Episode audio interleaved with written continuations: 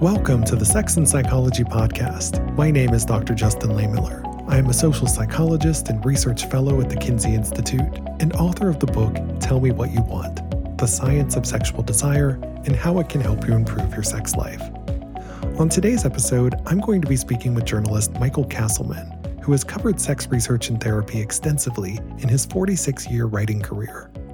He has written more than 2,000 magazine and web articles, answered more than 12,000 sex questions, and published 17 books, which together have sold more than 2 million copies. Today, we're going to be talking about his latest book, titled Sizzling Sex for Life Everything You Need to Know to Maximize Erotic Pleasure at Any Age. We will be covering a lot of ground today, including general tips on how to level up your sex life, what people of different ages need to know in order to maximize sexual pleasure, and how to resolve common sexual difficulties. We'll also be answering some of the most common questions we get about sex. This is going to be a really fun and interesting conversation, so let's get to it. Hi, Michael, and welcome to the Sex and Psychology Podcast. Hi, Justin. Thank you so much for having me on. I am pleased to have you here to talk about all things sex. I've been reading your blog on Psychology Today for a number of years and have been an admirer of your work because you provide sex advice that is evidence based. There are a lot of people out there who are answering sex questions who I think are great and very well intentioned people, but they're often giving answers based on their personal opinions and experiences. And there's certainly some value to that. But there's also some potential risk because if we know anything about sex, it's that one person's experiences might not be representative. So, generalizing broadly from an anecdotal report can sometimes result in people getting information that isn't very well suited to their own circumstances. So, I appreciate your sticking to the science and research in the work that you do. But to kick off our conversation, can you please tell us a little bit about yourself and your professional journey? I know you've been a journalist for quite some time, but how did you get into the business of writing about sex specifically? I was coaxed into writing about sex against my will. I was writing for an underground newspaper in Michigan in the early 1970s. I've written about health defined broadly for my entire career. And the editor of that newspaper said, Mike, we got Valentine's Day. We need a story about sex. I want you to write a story called How to Make Love. And I said, No, I refuse. And he said, What? I said, uh, Look, I'm 23 years old. What do I know? And he said, Well, you live with your girlfriend, don't you? I said, Yeah, but I'm like everybody else. I don't know much about sex. I just do it. He sputtered and I refused, and we left on awkward terms. And I walked home, and my house is about a 15 minute walk away. When I got home, my girlfriend, Anne, who's now my wife, we've been together 50 odd years, she said to me, Mike, you got to write this story about how to make love. Come on. So, uh, what happened was the editor knew Anne socially and called her up and, and begged her to coax me into doing it. And so I said, okay, okay, I'll do it.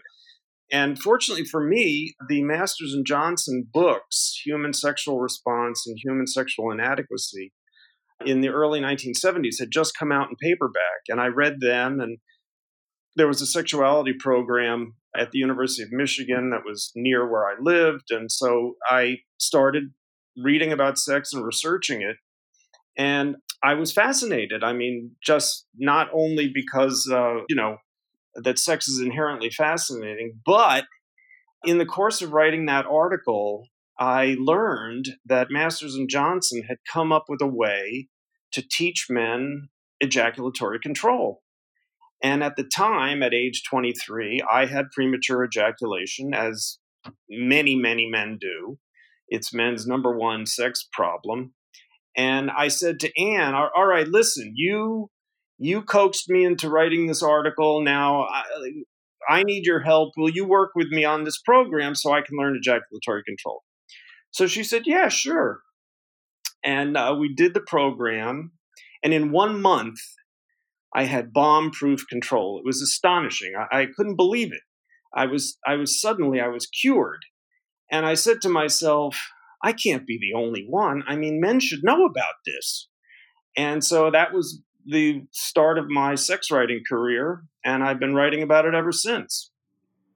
So you were a reluctant sex writer, but diving into the research and applying it in your own life showed how you could improve and, and enhance your own sexual functioning. And I think that's a really great story and a, and a great example of the way that just better understanding the science of sex can help us to improve our own intimate lives, but so many of us don't have access to that information. It's not taught in our sex education courses. And that's why it's so important that we have journalists and writers who are out there covering this and taking the science to the public and giving them the sex education they're not getting anywhere else. Yes, and I also think it was an object lesson for me in the effectiveness of self help approaches. There's a lot of controversy in the sex field about self help resources because some of them aren't very good and because a lot of sex therapists have a vested interest in people coming to them. But, you know, in the United States, there are only about 3,000 sex therapists in a nation of 300 odd million. So a lot of sexual difficulties will never get to a sex therapist, and people are essentially thrown back on self help resources. And they don't always work, but the research on self help sex issues is that self help resources work in about two thirds of cases. And I was one of them. And that's what I write is self help sex material. Yeah. And the self help route can work when it's based in evidence and science and you know not all self-help manuals are created equal when it comes to sex or anything else in life and so it's important that if you're going to go the self-help route to do your research and to make sure that you're finding books and resources that are written by experts that are based in scientific research and evidence. But what you say is so true that there are very few sex therapists for a large population that has a lot of sexual health issues and difficulties. And so that makes self help one of the primary go to routes for people's sexual problems. Yeah, the research on self help is that self help helps about two thirds of people. The one third who don't get benefit from evidence based scientific self help resources they go to sex therapists, and sex therapists help about two thirds of them. And so that leaves about 10% of people's sex problems resistant to treatment, usually because of chronic medical or psychological issues. But most people, the good news about sex problems is that the vast majority of them get better. Yes, absolutely. Sex problems are usually fixable. And something I've, I've, mentioned before on the podcast that a lot of people are surprised by is that so many sexual problems and difficulties can be solved simply through sex education. And so much of sex therapy is just giving people the education that they never got anywhere else. And so, since we're on that subject of sex ed, let's talk about your latest book called Sizzling Sex for Life. One of the things that I really like about this book is that it takes a lifespan approach to sexuality and it emphasizes this idea that there's no definitive endpoint to our sex lives, but there are different things we need to know depending on our current life stage. But this is a topic that is totally neglected in sex education. You know, most sex education that people get, at least in the United States, focuses on avoiding STIs and unwanted pregnancy, and it doesn't really venture into pleasure. It doesn't venture at all into how your body changes over your life and how sex changes and how to make it pleasurable and exciting and keep it pleasurable and exciting. So let's break down what people need to know right now, depending on where they are, and then also what they need to know to prepare for the future. So we're going to divide this into three sections and talk about young adults, midlife, and seniors, and some of the key issues that come up at these different life stages. So let's start with the young adults, you know, people who you know, might be in their late teens through their 30s or so. I know that's a wide age range, covers a lot, but if we went decade by decade, we'd be here for quite a while. So, what are some of the unique issues or challenges that younger adults might face when it comes to sex? And what are some of the keys to good sex at this stage of life?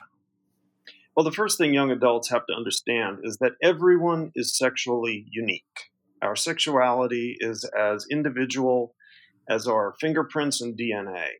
And so you can read all kinds of stuff in the media about how men are this way, women are that way, men are from Mars, women Venus, all these generalizations that work their way into the news media and into people's minds, and it's what your friends will tell you. The fact is, everyone is sexually unique, which means that you don't know what a lover wants, and they don't know what you want unless you tell them.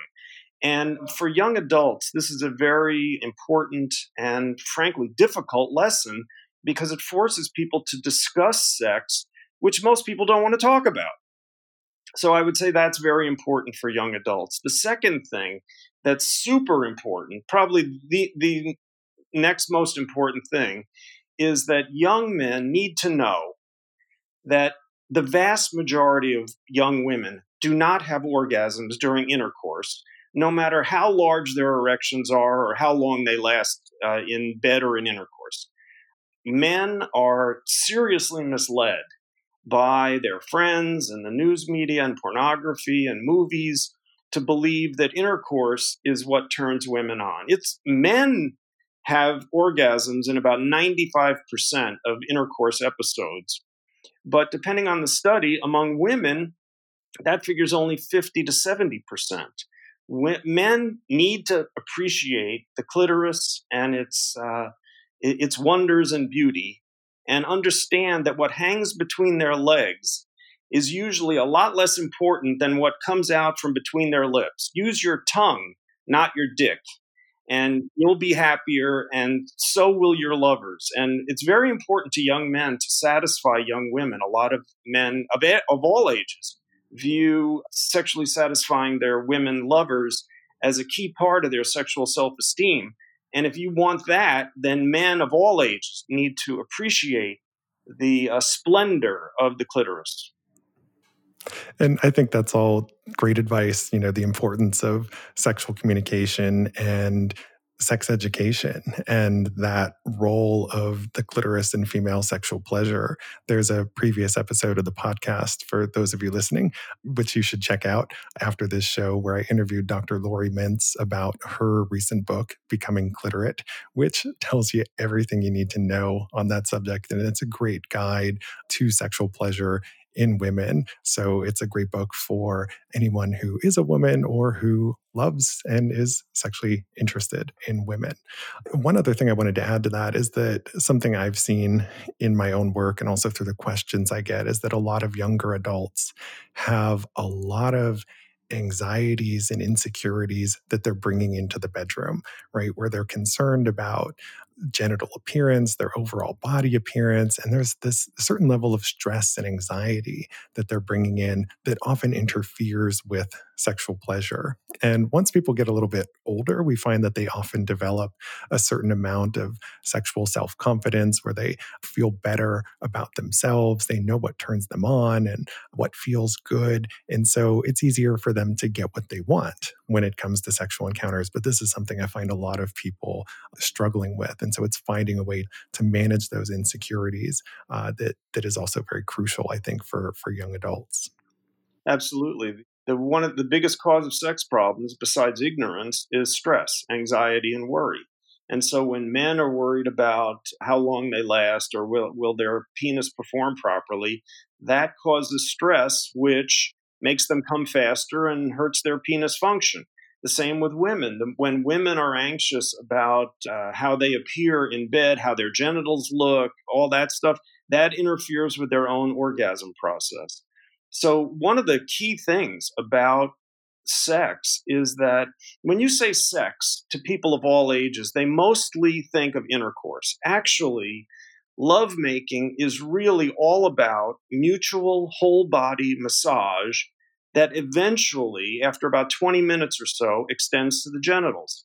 And if young lovers, and frankly, lovers of any age, get into mutual whole body massage for an extended period of time, that relieves a lot of anxiety. I mean, it's like getting a, when you get a massage, you come out and feel relaxed. Well, if you give massages to each other, you both feel relaxed and you both will function better in bed. And I think that's also advice that is supported by the pioneering work of Masters and Johnson, who did a lot of work to promote this idea of sensate focus, which is really just about partners touching each other and exploring each other's bodies. And what they found in their sex therapy research was that simply by adding more touch into couples' intimate lives, they could often solve a lot of their sexual problems because touch not only can promote sexual arousal and desire, but it promotes relaxation. It's a stress reliever. It can help you to feel more bonded and connected with your partner through the release of oxytocin, which happens when we have this, this intimate touch occurring. So I think there are lots of benefits to be had simply by increasing the amount of touch that exists in our relationships. Yes, absolutely. And you're right. Masters and Johnson were the ones to identify uh, touch as uh, critical to sexual functioning. My beef with them is that they named it sensate focus instead of whole body massage. Sensate focus is a uh, an obscure jargon term that sex sexologists know, but you say that to the average person, they have no idea what you're talking about. And Masters and Johnson did that very much on purpose because they were terrified that they would be accused of appealing to prurient interest. And so they jargonized everything. Instead of calling it massage, they called it sensate focus. My attitude is that I never use the term sensate focus in my book, Sizzling Sex for Life. People just don't know what it means. I say extended, gentle, playful, mutual whole body massage. That's what lovemaking is about. And and that's frankly what, you know, most Americans understand. When you say that to them, they go, "Oh yeah, okay, I can do that." Yeah, I mean, it's descriptive and accurate. And I think that's a term that I can get behind. So let's keep going through the lifespan. Let's move to middle age. So, as we get a little bit older, when we're talking about being in our 40s and 50s, how does sex change? And what are some of the common issues that might arise? And how do we resolve them? Well, one thing that changes is that men start to become more like women. Men slow down. Young men are super horny, can't wait to get it on. You know, they walk around with hard ons all day. At least I did when I was in teen and young adult. But come middle age, men's sexual response slows down a little bit.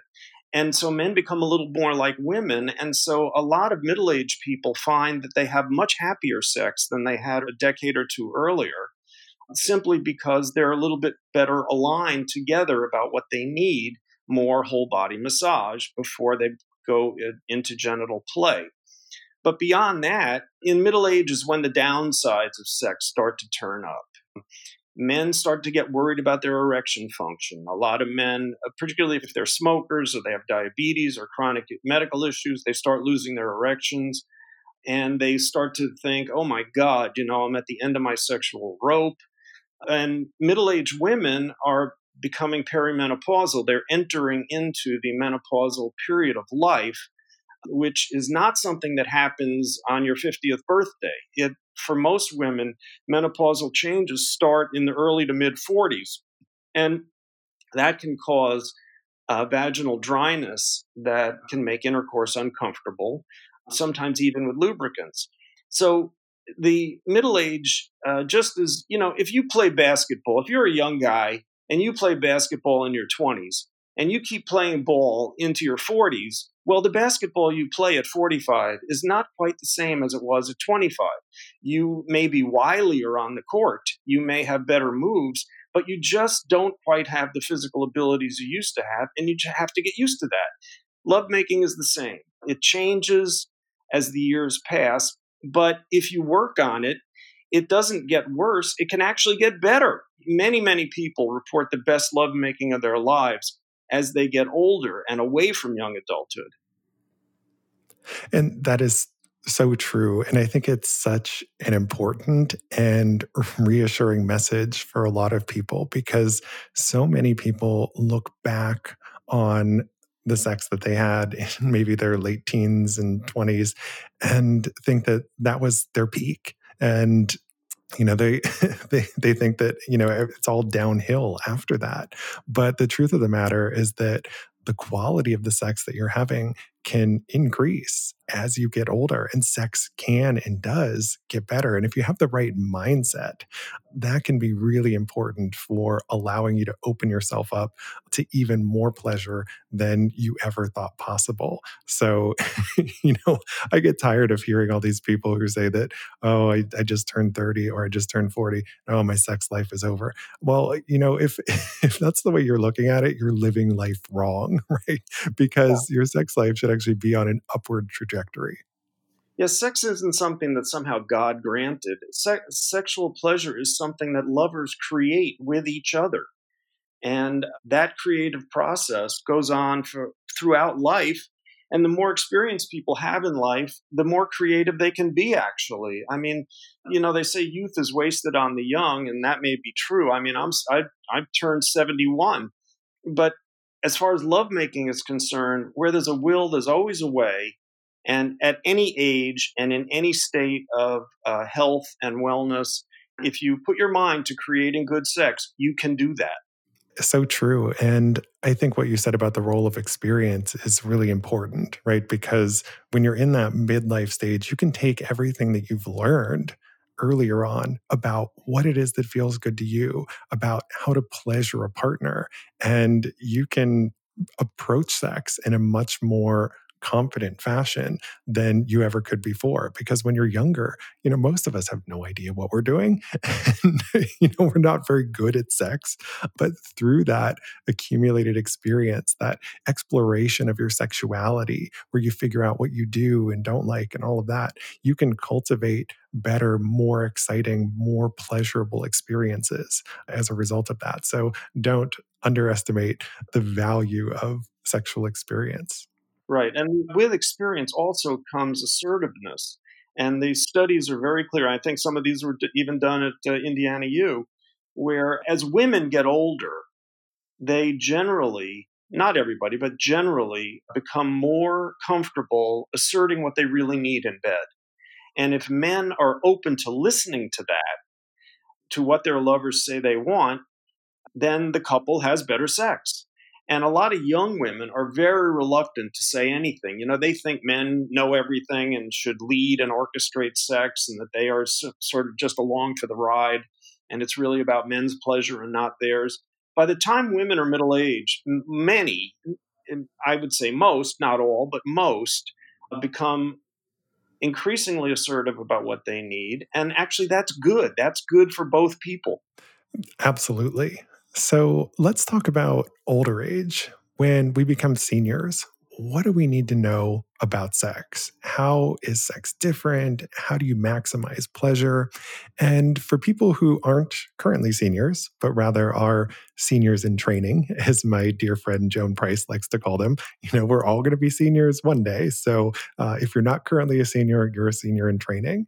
What do the seniors in training also need to know to prepare for a great sex life later on? You know, it's funny. We, we tell young people, think about your financial future, think about your career future, think about this future, think about that future. We never say to them, think about your sexual future. No. And we really should. We need to say that. And the thing about older sex is that until Viagra was approved in 1998, the common assumption was that sex just ended and that older people didn't have sex and that it was like all over. They retire from their job with a gold watch and they retire from lovemaking too. What Viagra showed was that older people are as sexual as anybody else, but sex changes. And for men, even with Viagra, the majority of men start to lose their erections, which makes intercourse impossible. And for older women, they suffer vaginal dryness and atrophy that makes intercourse uncomfortable, even with lubricant. And so, what you have is two older people, neither of whom is particularly inclined to intercourse because either they can't have it anymore or it's uncomfortable. And so, what older people do is that they just leave intercourse behind and they start having what sexologists call outer course, which is everything but. So there's kissing, cuddling, holding each other, extended mutual whole body massage, hand jobs, oral sex, toys and, and and a surprising number of older people start experimenting with with the elements of kink blindfold spanking that kind of thing to keep sex fresh and lively and interesting. But like i said earlier at any age where there's a will there is always a way you know i'm i'm old I, i'm 71 and some of my friends have retired from sex they say oh you know we don't do that anymore but most of my friends are figuring out a way to remain sexual with their lovers. And the surveys are very clear that if older people have partners, they almost always want to make love with them. And if they don't have partners, they continue to engage in self sexing, solo pleasure, and with uh, older women often using vibrators. Yeah. And what you say is backed up by the research in that for many seniors and older adults, we see this shift in their definition of sex over time, where it often goes from sex as intercourse to sex as intimacy. And it involves taking this broader, more expansive view of what sex and pleasure can be. That doesn't mean that intercourse is off the table for all seniors. We know from nationally representative surveys that many do continue to engage in intercourse, but oftentimes through the aid of medications like Viagra for erectile difficulties that men might be experiencing, or usage of lubricants to deal with vaginal dryness issues. But we do see this more expansive definition of sex. And for those who adopt that more expansive view, they tend to be much more sexually satisfied. The seniors who retain that very strict view of sex as intercourse tend to be less satisfied. And report more interference in their sex life of sexual difficulties. So, having that expansive view of sex, I think, is something that shouldn't just be limited to seniors and that we would all benefit, no matter where we are in the lifespan, from taking this broader view of what sex is because it provides more opportunities for pleasure especially in situations where maybe one partner isn't in the mood for intercourse, but they're open to something else, right? So rather than that turning into a situation where there's frustration and conflict, you know, it can just be an opportunity to try and explore something that's a little bit different. So I think that's a, a handy tip, no matter where you are in the lifespan, uh, to think about expanding that definition of sex. Absolutely. For everybody at every age, lovemaking is all about gentle, playful, extended mutual whole body massage. For young lovers, that helps men calm down and last longer. Uh, it's part of the Masters and Johnson program for lasting longer. And for middle age and older lovers, that whole body massage is what aids in sexual function and pleasure. People who have orgasms, there have been surveys where they say, you know, what's the quality of your orgasm? And as mutual whole body massage increases, so does the pleasure of orgasm. So if you, you know, with all respect to the occasional quickie, quick sex is generally not the best sex people have. Slow sex is where it's at, and slow sex means extended massage. We have lots more to discuss, including some additional tips for enhancing and improving your sex life, as well as answering some common sex questions. But we're going to take a quick break for a word from our sponsor. Promescent has everything you need for amazing sex, including their signature delay spray, which has been clinically shown to help men increase their stamina in the bedroom. It has target zone technology, which allows you to desensitize only the areas you want and customize it for your body. Check it out and see why it has thousands of five star reviews. It's also recommended by more than 2,000 medical professionals. Promescent offers a number of other sexual wellness products, including their VitaFlux supplements, female arousal gel, and line of personal lubricants that come in water based, silicone, and organic varieties. Promescent offers a 60 day money back guarantee on all orders and free shipping on orders over $10. Also, all orders come in discreet, plain white bubble mailers to guarantee privacy.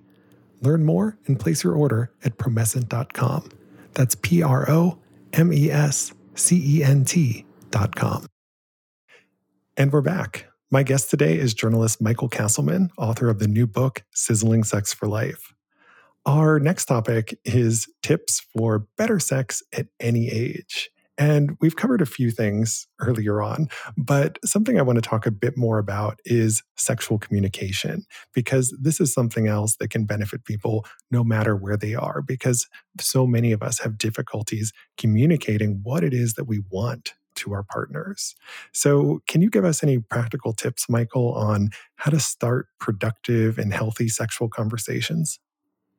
Yes. In the first part of my book, Sizzling Sex for Life, there's a section called The 10 Ingredients of Sizzling Sex. And one of them is coaching, mutual coaching. Now, I know the term in sex education circles is communication. And if I had a nickel for every time a sex educator said the key is communication, I'd be as rich as Bill Gates. Me um, too. Um, but the fact is, sexual communication is really best presented, especially to men, using the concept of coaching. Coaching helps you get better in sports. Coaching helps you get better in bed too.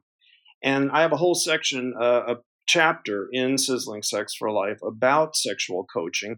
And the problem uh, with it is that pe- when you say communication, people think like you need to make speeches and orations and have, you know, big extended discussions.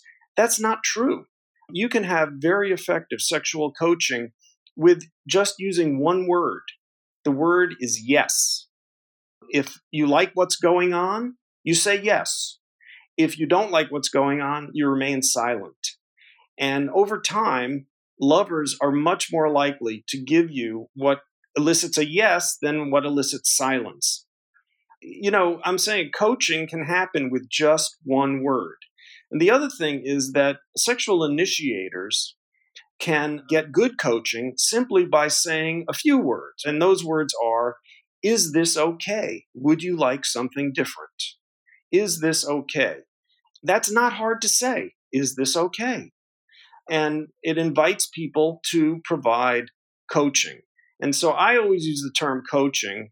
And in fact, now there's a whole career path in sex coaching because uh, communication is vague and it really doesn't describe what's effective. So I, I always use the term coaching, and I encourage people to use as few words as possible just to get the job done. Yeah, and there are different forms of sexual communication or coaching uh, that you can employ that are they don't take a lot of work or effort and you know i think i think you did a good job of describing how just one word can be effective but that can also be accomplished through moaning and groaning when your partner does something that you find to be really pleasurable. You know a lot of people are just kind of really silent the whole time that they're having sex and when you're not giving your partner any feedback at all they don't have anything to work with. They don't know what it is that you like or enjoy. And so it's important to think about sex through the lens of psychological reinforcement theory, where you want to provide your partner with some reward when they do something that feels really good or pleasurable. So, whether that's saying yes or moaning or groaning or telling them that that feels really good, that can help to ensure that you're getting more of what you want during sex going forward. So you can think about communication through that verbal and nonverbal lens, but it doesn't have to be this big thing all the time when you're conveying what it is that you like to your partner. Yeah, and I totally agree with you, Justin. And uh, just to add slightly to that, is that when sex is over, in afterglow, as you're there and you know you're in bed and you're just a, a little dreamy, that's the perfect time to say, "Hey, you know when you did this, that was really great. Let's keep that on the on the on the menu." And then when you did that, well, you know, I would actually like it a little different. But overall, it was really great. One of my favorite sex educators, Patti Britton, calls it the um, communication sandwich, where you start with a compliment, then you fill the sandwich with your complaint, and then you end with another compliment.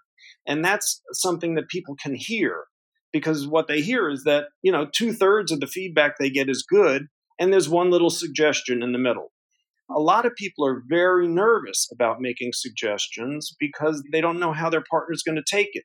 But if you do this uh, three part approach of a compliment a suggestion and another compliment it's easier to say and it's a lot easier to hear It's true. And I talk about this a lot when it comes to sharing your sexual fantasies and how it's really important to validate your partner when you're having those conversations and telling them about your wants and your desires. Because a lot of people feel threatened or insecure by their partner bringing up this this fantasy or this new thing that they might like to try they might take it as a sign that my partner isn't into me anymore they're not happy with the sex that we're having and so finding a way to frame it to cut off those insecurities of the past is really important for having productive and healthy conversations about sex so let's talk about some other tips for enhancing your sex life. You talk a lot in your book about the role of sexual enhancers and novelties, things like lubricants, sex toys, sexy underwear, and lots more. So, why should people consider using some of these sexual enhancers and how can they make their sex lives even better? Well, what a lot of people don't know is that novelty is a key element of happy lovemaking. A lot of people get into sexual ruts and they do the same thing time after time after time. And now, you know, if you love pizza, I love pizza. But do I want to have pizza, you know, for lunch and dinner 7 days a week? No. You get, it gets boring. It gets, you know, you, you get you get uh, disgusted with it. Um, lovemaking is the same. Novelty releases dopamine in the brain, and dopamine is the neurotransmitter of erotic excitement. And so novelty is one of the key things. I mean, most people know that sex often feels better on vacation than it does at home. Why? Because a hotel is new and different, the scenery is new and different, it's new. And so people should always look for ways to make sex fresh and new, and that makes it more exciting. And for older people, that often means making love at a different time of day older people often run out of erotic energy in the late evening and find that they have much more fun if they make love in the late morning or the early afternoon. And as far as younger people are concerned, novelty is asking your partner for uh, different types of touch and different kinds of massage. You know, it's not easy to ask for, but it's easier than asking for uh, genital changes so, doing anything you can to increase novelty, and that's probably going to make your sex better. And there's a lot to be said for that from the perspective of the research in this area. We see that the couples who are more sexually satisfied, and I shouldn't just say couples, you know, to be inclusive of people who are in consensually non monogamous relationships, people in any type of relationship, the more that they're mixing it up and trying new things, the more satisfied they tend to be in their sex life and in their relationship because it helps to keep that passion and excitement alive. And to tie in what you were saying to something you mentioned earlier, you talked about how a lot of seniors explore kink for the first time. And part of the reason for that is because it's adding that element of novelty and newness, which can help to amp up your arousal level. But it also can create this immersive sexual experience that just kind of draws you in and makes it more exciting from that standpoint. But there's one other benefit there that I thought was worth mentioning, which is that there's actually some research finding that some people turn to kink or BDSM because it's a way of coping with chronic pain or illness. So, engaging in kinky activities allows you to be in the moment and it can actually reduce the perception and sensation of pain. And so, for older adults who might be struggling with chronic illnesses, kink and BDSM activities can actually be this adaptive way of dealing with painful health conditions that they might be experiencing. So that's something that a lot of people don't recognize, but I just thought was interesting and, and worth mentioning. Yes, yes, the research is very clear uh, that um, the concept is known as a counter irritant. The body can only pay attention to a certain number of pain messages at one time. And if you have, say, arthritis, which most people have by the time they are older adults, you have these chronic aches and pains.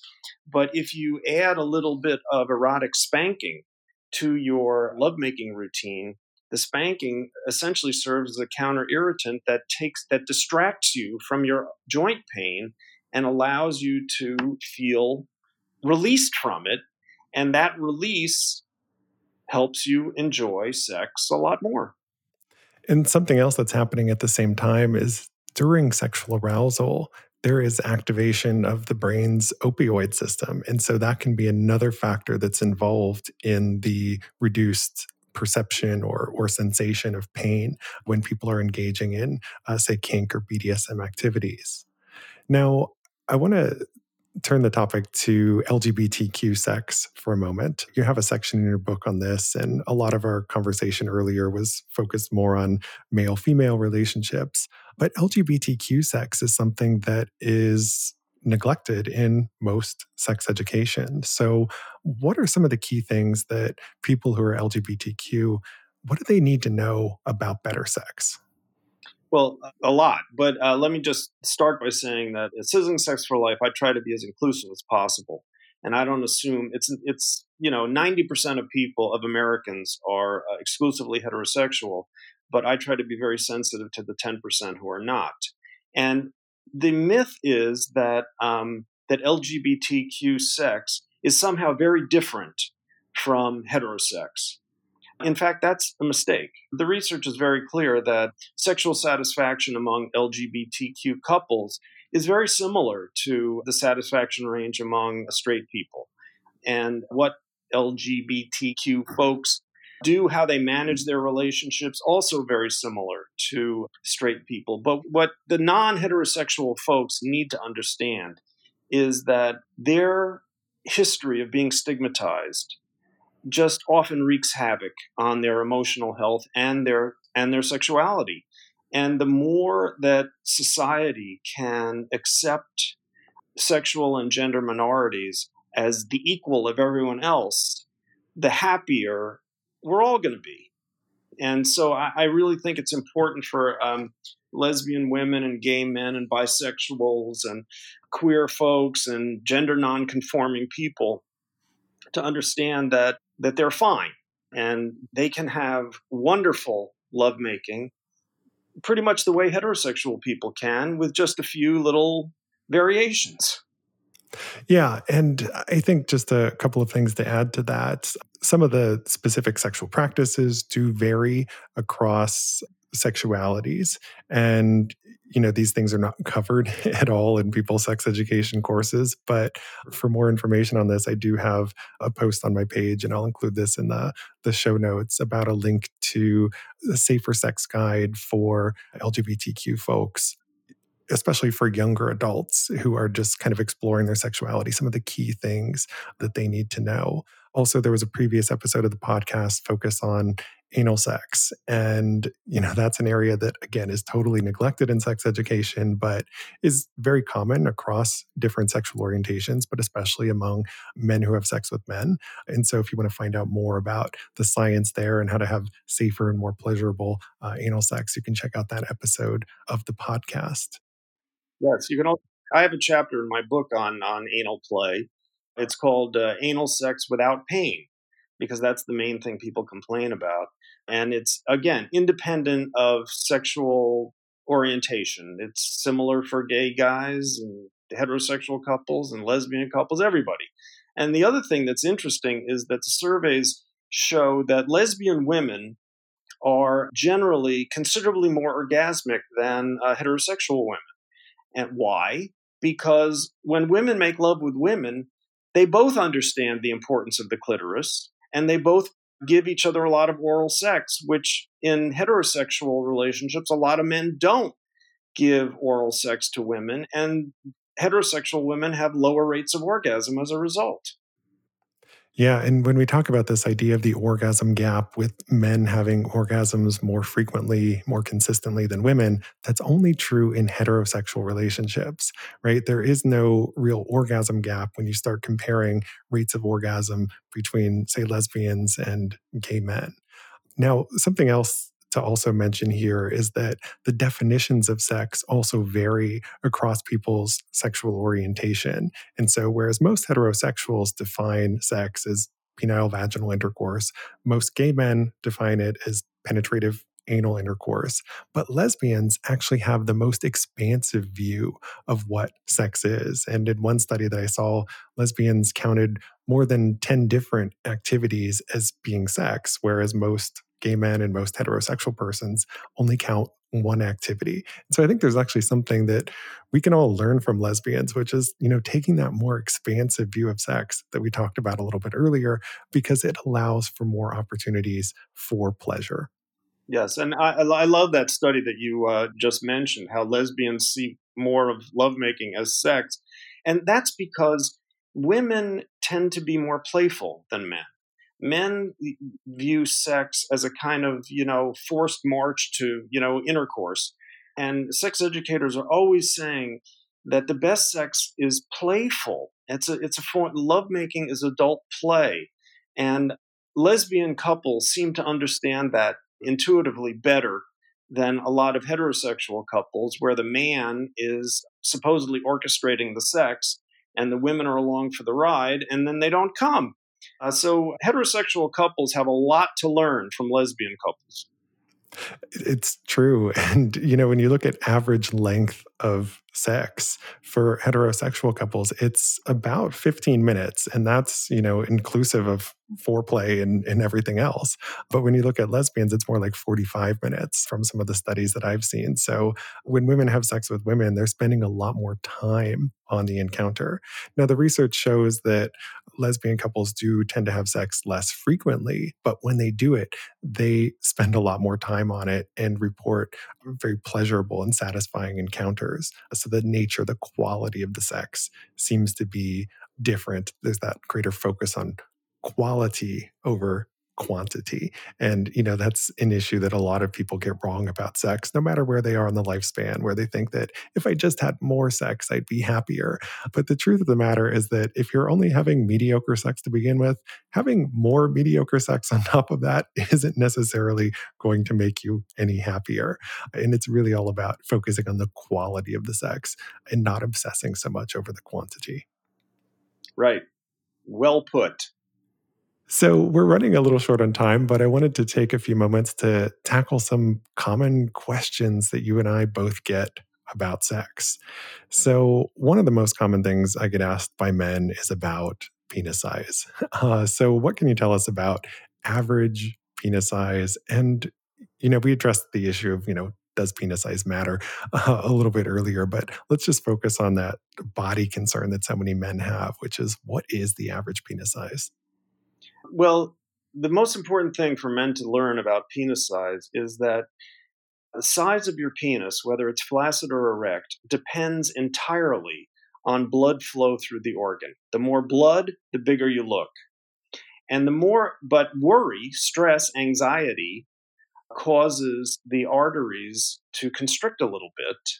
And less blood, the more worried you are, less blood goes into your penis. So the more you stress about your size, the smaller you're going to be. So the first thing men have to do is relax about their penis size. It's fine. And if you relax and if you make love uh, with a lot of whole body massage so that your whole body relaxes, you get more blood in your penis and it looks larger.